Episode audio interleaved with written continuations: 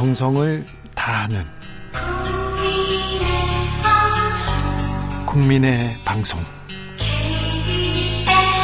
KBS 주진우 라이브. 그냥 그렇다고요. 뉴스를 향한 진지한 고민 기자들의 수다. 라이브 기자실을 찾은 오늘의 기자는 한결의 오연서 기자입니다. 어서 오세요. 안녕하세요. 바쁘죠? 네, 요즘 오늘은 좀 많이 바빴습니다. 네, 하우 국회 바쁩니다. 네. 자, 민주당에서 지금 박진 장관 해임 건의안 본회의 올렸어요. 올, 6시에? 예, 올렸고 방금 통과가 됐다고 합니다. 통과됐다고 합니다. 네, 통과가 됐고 국민의힘이 다 퇴장한 상태로 이제 표결에는 불참했다고 하고요. 네. 뭐 오후 3시에 본회의를 여느냐, 6시에 여느냐를 가지고 오늘 하루 종일 국민의힘과 어, 더불어민주당이 좀 갈등을 벌였었는데 네. 아무래도 오늘 그 미국 부통령 일정이 있었고 거기에 박진 장관이 참석을 했잖아요. 네. 그런 상황에서 해임 건의안을 올리는 건건 좀 예의가 아니다 이런 좀 국민의힘 쪽 의견을 받아들여서 오늘 김진표 의장이 6시에 열었고 방금 네. 통과가 됐습니다. 통과됐습니다. 해임 건의안이 국회를 통과했습니다. 여야의 신경전은 점점 더 날카로워집니다. 네.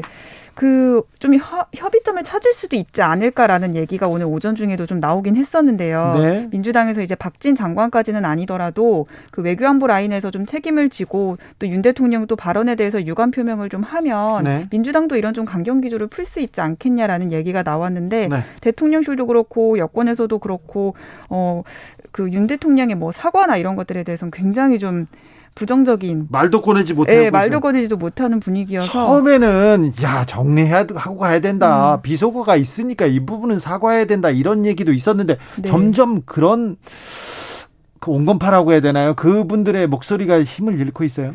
대통령실 안에서 그런 기류가 좀 강한 것 같습니다. 참모들 몇 명은 윤 대통령한테 사과를 좀 하고 넘어가자라는 의견도 제시를 하고 있는데 대통령 자체가 일단 여기에서 진실을 가려야 된다는 의지가 굉장히 강하고 그렇기 때문에 뭐 여권에서도 대통령한테 감히 이제 사과를 제안하거나 뭐 그러는 목소리가 좀 공개적으로 나오긴 좀 어렵지 않은 분위기지 않은가 싶습니다. 본인도 그 목소리를 들어봤을 텐데 들어봤을 텐데 국민의힘은 비속어 논란 더 계속 이렇게 강경하게 악셀레이터를 밟습니다. 저기 MBC를 고발했어요 오늘은. 네, 그 어제 TF를 꾸렸잖아요. 예. 이 TF가 이제 오늘 대검에다가 뭐 업무 방해 혐의, 업무 방해, 명예를 훼손한 혐의 이런 네. 것들로 어, 지금 MBC를 고발한 상태입니다. MBC가 지금 대통령이 하지도 않은 발언을 했다 이건 거죠. 그렇죠. 자막을 왜곡해서 왜곡해서 국익도 침해했고, 네. 뭐 그렇게 해서 이제 업무를 방해했다 뭐 이런 논리인 거죠. 아, 이렇게 강경하게 계속 사실상 MBC한테 얘기하고 있지만 보통 때 같았으면 MBC하고 이렇게 현 정부와 간의 싸움, 갈등 이렇게 볼 텐데 네.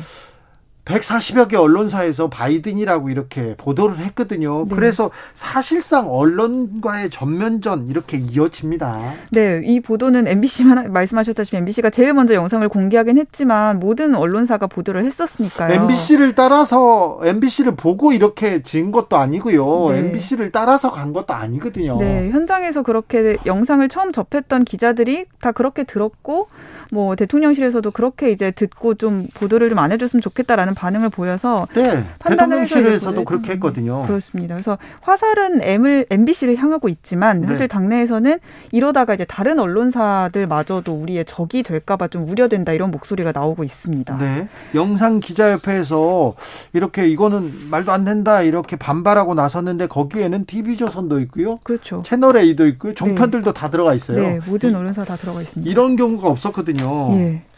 자, 근데 후폭풍이 너무 길어서 네. 이거 출구 전략 빨리 그 해야 한다 이런 얘기 없습니까? 어쨌든 지금 뭐 MBC를 고발해서 뭐 진실 공방으로 좀 가고 있는데 이게 진실이 가려지긴 좀 쉽지가 않은 이슈인 거잖아요. 아니 그런데 전 국민이 다 들었는데요. 예. 증거가 명확한데요. 네. 왜 이게 진실 공방으로 갑니까? 그렇죠. 윤 대통령이 내가 어떻게 말을 했다라고 사실 한번 설명을 해주면은 정리가 될 텐데 윤 대통령 기억이 안 난다고 하고 있으니까. 아니 본인이 진상 을 만든 사람인데 네. 이걸 진상을 규명하겠다고 하니까 진상을 가장 잘 아는 사람 아닙니까? 네. 근데 이제 뭐 소리 전문가들한테 진실을 가려달라 지금 이렇게 하고 있는 입장인 거죠. 그래서 뭐 진실을 가리기 어려 어렵다면 어쨌든 출구 전략을 좀 짜려면 예. 좀 정리를 하는 게 필요하다는 얘기가 나오고 있어서 막말 논란에 이게 갇혀 있으면 그렇죠. 예. 정부 여당한테도 불리하고요. 맞습니다. 정치권이 여기에다 국력을 쏟을 그런 시간이었거든요. 네. 정기국회 또 앞두고 있으니까 더 부담스러운 상황인데요. 네. 음, 그러면 이거를 대응한 거에 대한 좀 책임을 물어서 뭐 김은혜 수석이라든지 이런 홍보 라인 쪽을 좀 뭐 경질한다든지 이런 걸 통해서 좀 윤 대통령 좀 지키고 어쨌든 책임을 지는 모양새로 좀 가는 건 어떠냐라는 얘기 가 여권에서 나오고는 있는데 뭐 그렇죠. 실성 있는 얘기인지는 모르겠습니다. 김은혜 수석이 들어온 지도 얼마 안 됐고 대통령실에서 대응을 맞다고 하더라도 그러면 대통령 말이 맞다고 하더라도 15시간 동안 뭐 하고 있었어요? 그런 거에 대해 이제 책임을 물어 물어 물어야 하는 거 아니냐라는 얘기가 나오고 있는 건데 네. 뭐 사실 대통령실 안에서는 김은혜 수석은 또 강하게 또 사과를 제안을 했다는 얘기도 있고 여러 얘기가 나오고 있거든요. 네. 그래서 뭐 대통령 지키겠다고 수석을 날리는 이런 어 결정을 하기는 좀 어렵지 않을까라는 얘기도 같이 나오고 있습니다. 점점 대통령실에서 말을 안 할 것 같은데 입을 닫을 것 같은데 네. 대통령한테 이게 이게 도움이 될지 빨리 어떻게 출구 전략을 음, 모색해야 될 텐데. 네, 당에서도 얼른 이 이슈가 잠 이렇게 국민의힘에서 가기를 좀 바라고 있습니다. 그래요? 네. 그런 사람들이 맞습니까? 아닌 것 같은데 좀 더 키우겠다고 목소리를 높이는 것 같은데 당에서 네, 서로 서로 지금 대통령의 눈에 들기 위해서 노력하는 거 아닌가 그런 생각도 해봅니다. 네. 알겠습니다. 다음 뉴스로 가볼까요? 청년들이 네. 어, 연애를 하지 않는다고 아, 합니다. 네, 네. 연애할 의향도 없다고 합니다. 어떻게 생각하십니까, 청, 년 기자님? 아, 뭐 그런 생각을 할 수가 있죠. 네, 그렇습니까? 네, 생활도 경, 팍팍하고. 경제적 이유. 경제적 이유가 큰 것 같지는 않고 개인적인 사회적. 불평등. 뭐 그런 것도 있을 수 있고요. 네. 네. 그, 그 문제를 풀어야 되는데. 다음 시간에 풀어볼게요. 네. 당황하지 마시고요. 자, 권성동 전 원내대표. 네.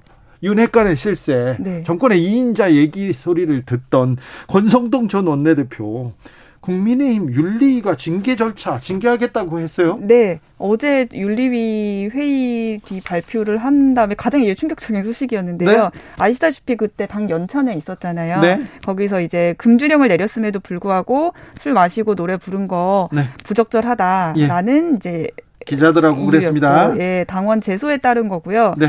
그래서 다음 달 6일에 윤리위가 열리는데 이때 그 이준석 전 대표 양두구육 신군부 발언 때문에 징계위 회부된 거에 대해서 이제 소명을 하기로 했고 이때 권성동 대표도 출석을 해서 소명을 하기로 했습니다. 자, 권성동 전 원내대표, 이준석 전 대표도 출석해 가지고 이제 윤리에서 소명해야 됩니다. 권성동 의원 좀 언짢게 했는데요. 반응 나왔습니까? 어, 오늘 아침에 보니까 몇몇 의원들이 이렇게 토닥토닥 하면서 앞으로 좀 조심하라고 위로 조언 이런 걸 하는 모습을 좀 보기도 했었습니다. 네. 그리고 일단은 권성동 의원은 원내대표 사퇴 뒤에 굉장히 지금 몸과 마음이 되게 가벼워진 상태로 보이거든요. 그래요? 좀 부담도 많이 좀 덜어놓은 것 같고 기자들이랑 좀 가볍게 얘기도 하고 굉장히 좀 편해 보이는 상태인데. 편해 보여요. 그러면 이거 네. 윤리위원회에서 네. 이준석 전 대표 징계만 하면 티나니까 이쪽에서도 한 명 이렇게 해가지고 이거 물귀신 작전으로 이렇게 지금 하는 거 아닙니까?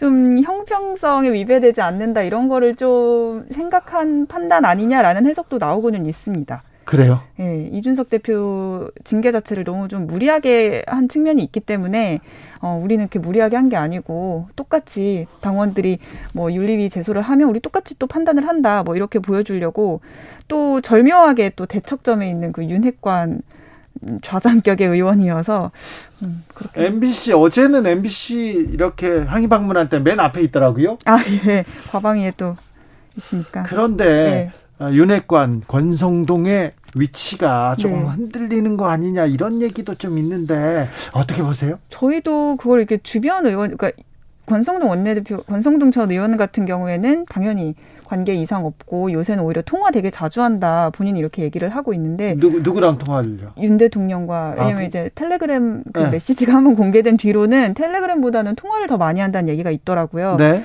그리고 주변에 이제 권성동 원내대표와 같이 지도부를 했던 의원들이긴 하지만 그런 의원들도 이제 요새 권성동 의원을 보면 그렇게 멀어진 것 같아 보이진 않는다 네. 이런 얘기들을 많이 합니다. 알겠습니다. 체리 따봉 이후에도 음. 대통령과 편하게 통화를 한다. 네. 그 얘기를 또 이렇게 계속 얘기하는 걸 보면 네. 위치가 흔들린다. 이렇게 봐야 되나? 어떻게 봐야 되나? 어우, 정치적으로 읽어봐야 되는데. 네. 위치가 흔들린다는 시선을 좀 의식하는 건 맞는 것 같습니다. 의식한다. 네. 하지만 뭐 틀림없다. 우리는 흔들리지 않는다. 이걸 보여주고 있다고 합니다. 여러분께서 판단하십시오. 기자들의 수다 한결의 오연서 기자였습니다. 감사합니다. 감사합니다. 교통정보센터 다녀올게요. 정현정 씨.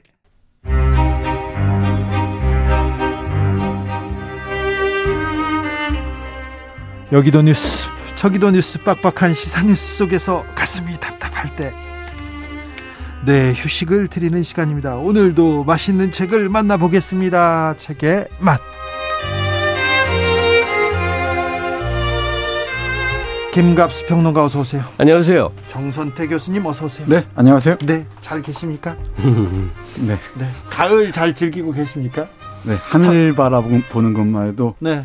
어, 아주 충만합니다. 가을은 그렇죠. 산책 많이 하시죠 또. 네. 네, 요새 목발 짚고 다니느라고. 아 그래요? 다치셨어요? 강아지 때문에 삐끗해갖고. 아이고. 네.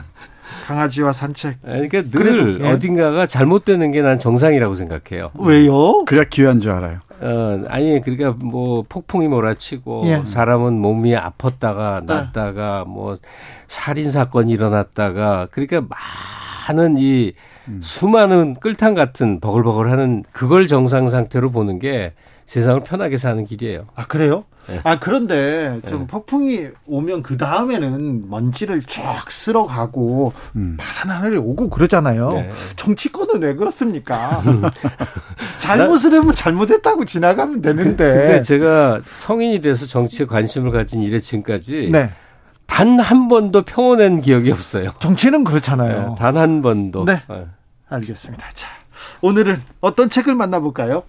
네, 오늘은 영국을 대표하는 네. 지금 작가 줄리안 반스의 소설입니다. 네. 시대의 소음. 아, 시대의 골랐습니다. 소음. 이분 아유, 큰 상도 많이 탄. 아유. 네. 아니 유럽이 주는 모든 상을 다 탔다고 얘기하면 되죠. 그렇죠. 네. 모든 상을. 네. 그렇습니다. 영국을 대표하는 현재 대표하는 작가입니다. 줄리안 반스. 네. 시대의 소음. 이 작품으로 맨부커상 탄 거는 아닙니다. 이후에 작품인데 그렇죠. 자기도 이 작품이 최고라고. 네. 음. 내가 나를 뛰어넘었다 이런 얘기를 한 걸 보면 얼마나 잘 쓰면은 아, 이번엔 내가 해냈어요. 나를 뛰어넘었어요. 이렇게 했을까요? 네. 그렇게 뛰어난 작품입니까? 제가 보기엔 그런데 네. 에, 이 소설을 특히 줄리안 반스 소설을 처음 보시는 분들은 조금 밀도가 높게 다가올지 모르겠어요. 네. 네. 이 책을 고르게 된 건 음악 얘기를 하다가 네. 요즘 무슨 음악을 듣느냐라고 얘기하다가 구스타프 말러 얘기가 나왔어요. 네. 그러다가 아, 구스타프 말러와 그, 좀 가까워 보이는 작곡가가 있다라고 우리 김갑 선생님이 퀴즈 비슷하게 얘기하셔서 네. 딱 떠오른 게 쇼스타코비치였고 드미트리 쇼스타코비치 그리고 쇼스타코비치를 주인공으로 해서 네. 독백으로 이어지니까 어, 쓴 소설이 떠올랐습니다. 아 근데 이 작품을 읽다가 보면 음. 실제 인물이잖아요. 네. 그렇죠.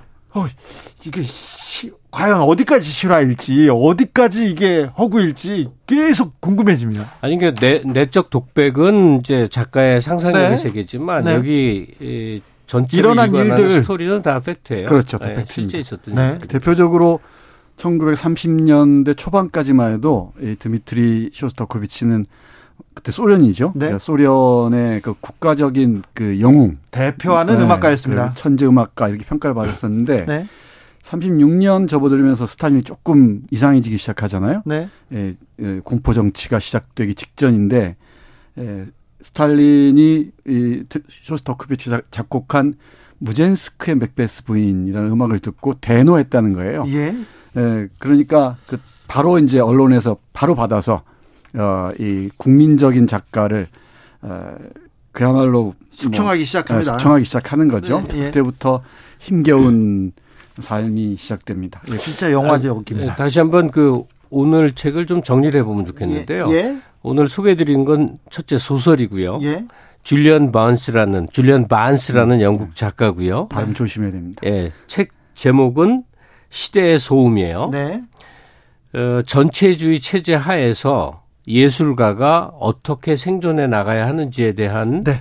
실화 배경의 이제 스토리 이렇게 보시면 돼요. 지금 어, 러시아가 우크라이나 전쟁을 일으켰지 않습니까? 많은 예술가들이 그 지금 이 고민을 하고 있을 수도 있어요. 그래서 그렇습니다. 지금 네. 이 상황하고 좀 반추해 보면 많은 생각을 하게 됩니다. 네. 그래서 전체주의 체제라는 게 여기서는 이제 러시아 혁명 시기의 얘기인데 예. 소설의 시작에 이런 말이 나와요. 네. 처음에 나오는 게 가장 쉬운 게 영웅이 되는 일이다. 네.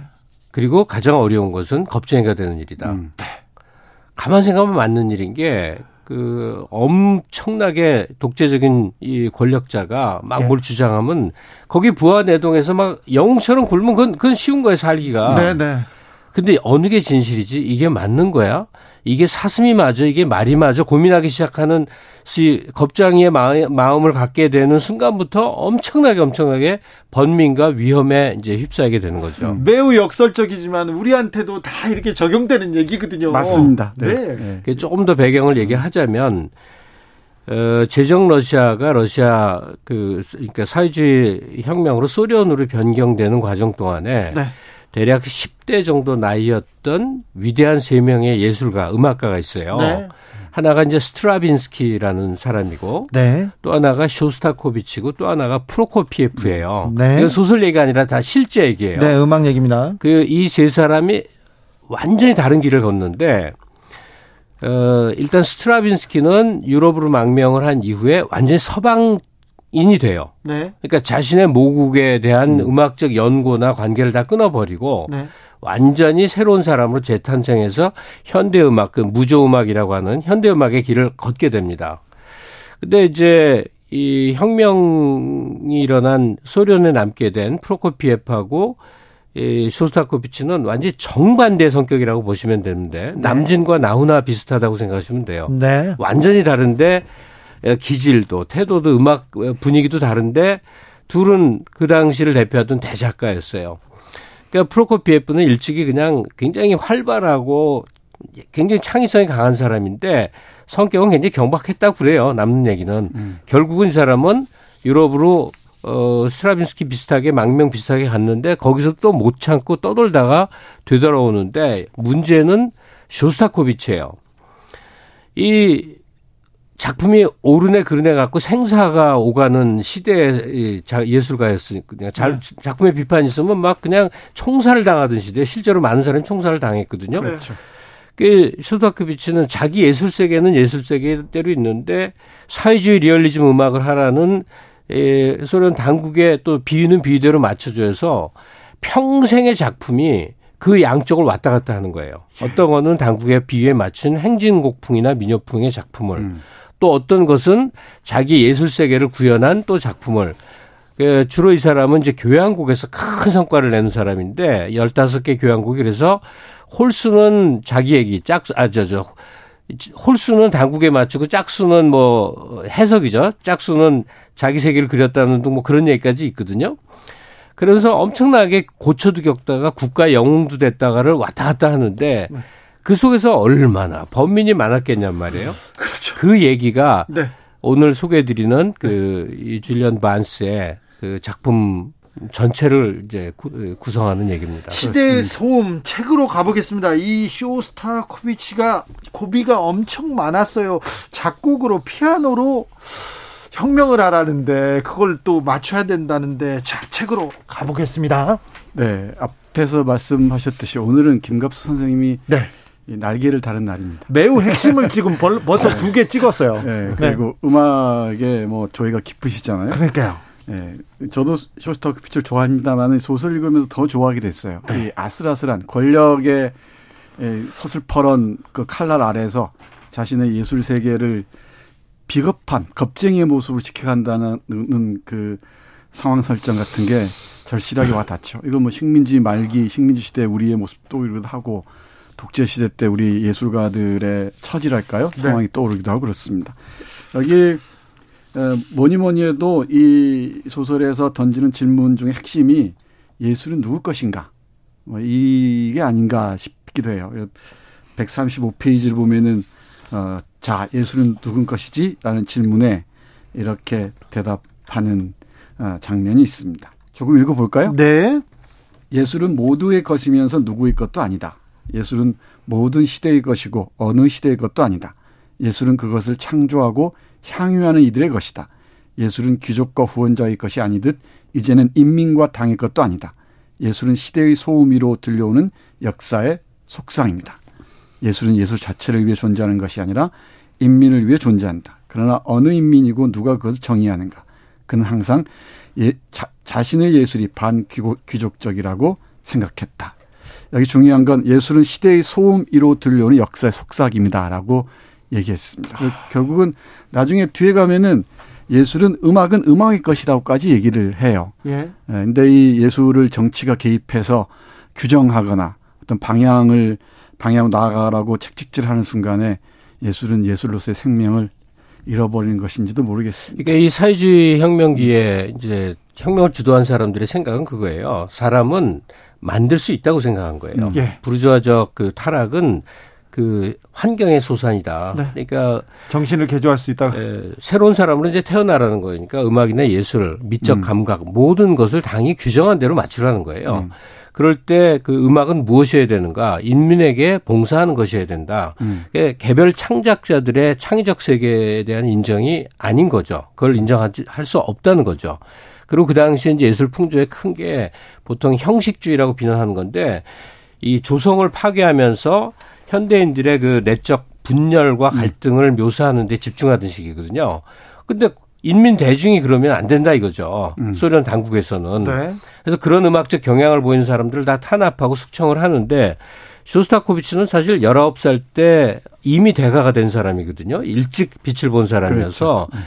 음. 당국에서도 많이 주목을 했단 말이에요. 특히 네. 스탈린이 초기엔 또 꽤 좋아하고 네. 인정하고 가장 그랬단 말이에요. 사랑하는 음. 네. 네. 그 속에서 이게 진실은 이게 아닌데 당국이 좋아하는 대로 맞춰서 주문 배수하듯이 작품 쓰는 게 예술 창작 행위가 아닌데라고 명확하게 알고 있는 소스타코비 입장에서는 이게 자기 생존을 위해서 정말 너무너무 너무너무 그 힘든 거예요. 네. 그 속에서 줄다름을 쳐 나가야 되는데 또 사람 자신 자체도 음. 굉장히 비사적, 비사교적이고 선병질이라고 그러죠. 이렇게 예민하고 뭐 여자 문제도 좀 결혼 세 번 하는 과정 동안에 보면 이 바람둥이는 아닌데 그런 과는 아닌데 뭐 좀 못 말리는 여러 기질이 있었던 사람이에요. 하여튼 자 그런 그 권력이라든가 집단이 한 개인 개인을 규정하고 지배하는 속에서 도대체 개인들은 더구나 아주 창조성을 가진 개인들은 어떻게 해야 살아남을 수 있는 것이냐. 음. 그뭐 한국인들은 저항의 시대를 처음 했기 때문에 쉽게 집단적 저항의 얘기를 하겠지만 네. 그게 너무너무 거대했고 길었을 때는 막 이 사회주의 혁명계 뭐 시베리아로 유형 가면 제정 러시아 때 뭐 40년, 50년씩 그 숲속에 살고 막 이래야 됐거든요. 그러니까 그 시기, 그 엄혹한 시기를 떠올려 보면 이 범민이 보통 문제는 아니었던 거예요. 줄리언 반스가 그걸 굉장히 잘 묘파를 합니다. 그렇죠. 그러니까 권력, 특히 정치 권력은 예술에서 직설적으로 얘기하면 손을 떼야죠. 어떤 식으로 개입하려고 하는 순간에 예술의 죽음이 도래한다고 그러니까, 보는 것 같습니다. 어, 가령 우리 정부 당국에서 케이팝은 이래야 됩니다라고 한다면 케이팝이 발전 못할 걸요. 근데 지금 당연하죠. 중국 당국이 그러고 있거든요. 음. 그래서 중국 영화가 그 예술성 인정받던 음. 중국 영화들이 다 죽어버렸어요. 다 죽어버렸죠. 네. 그, 그 용어가 이제 제가 지금 기억이 안 나는데 중국 당국이 중국의 그 아이돌 스타들이 그 너무 여자처럼 군다, 화장하고 이쁘게 군다 그래갖고 굉장히 그 이 마동석처럼 생긴 그 보이그룹들이 막 나타나고 그래요. 네. 근데 이거 웃기잖아요. 재밌다. 재밌는데요? 네. 마동석 같은 분들이 보이그룹에서 계속 어, 보이그룹 막 춤추고 그러는데 저도 영상을 봤는데 네. 이거 뭐 하자는 짓이냐 싶은데 네. 당국에서는 그게 이제 인민들에게 좋은 것이다라고 주장을 하는 거예요. 네네.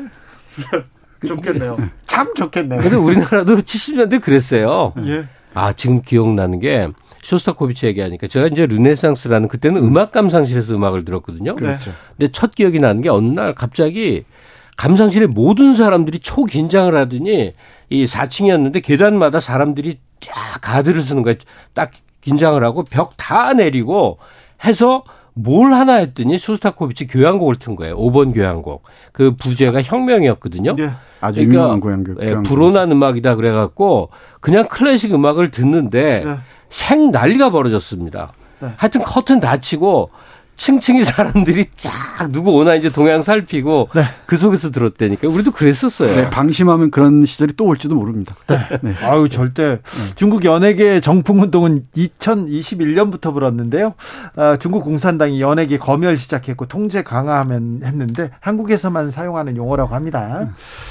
아 그래서 네 저는 그 언젠가 누군가 그런 얘기를 했죠. 그 예술가들을 어, 뭐 정부나 이 당국에서 지원할 수는 있습니다. 저는 네. 그렇게 생각해요. 간섭하지는 말아야죠. 네, 근데 절대 개입하거나 간섭하거나 방향을 이, 이 정해주지는 말아야 됩니다. 예. 된다는 거죠. 그런 예술가들의 창의성이 우리의 문화적 자산인데 네. 귀한 자산인데 눈에 보이지 않는 자산인데 그 자산이 에, 하루 아침에 다 사라져 버릴 수도 있죠. 얼마 전에도 불과 몇 년 전에 블랙리스트 블랙리스트가 그렇죠. 그럼 음. 저 진짜 있어서는 안 될 네. 야만 야만적인 일이죠. 예, 야만의 시대가 있었습니다. 음. 네.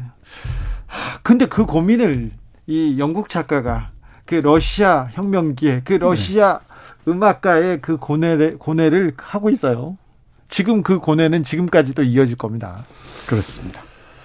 이 한 문장은 꼭 더 읽어드리고 싶은데 네. 이 문장입니다. 네.